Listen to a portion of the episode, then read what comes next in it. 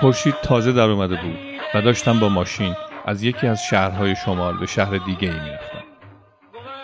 پرتو نور خورشید، قطرات شبنم روی سبزه ها و گیاهان کنار جاده و نسیم خنک صبحگاهی با صدای سحرانگیز و جاودانه‌ای که از رادیوی ماشین پخش میشد، لحظه‌ای ناب رو برام ساخت که بعد از گذشت سی سال هنوز همون لحظه زنده و سرشار در من حضور داره.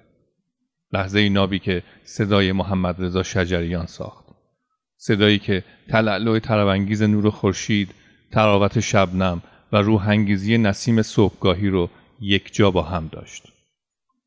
حکایت غریبی این مرگ، از لحظه‌ای که متولد میشیم حرکتمون به سمت مرگ آغاز میشه. خیلی تلخه ولی حقیقت داره.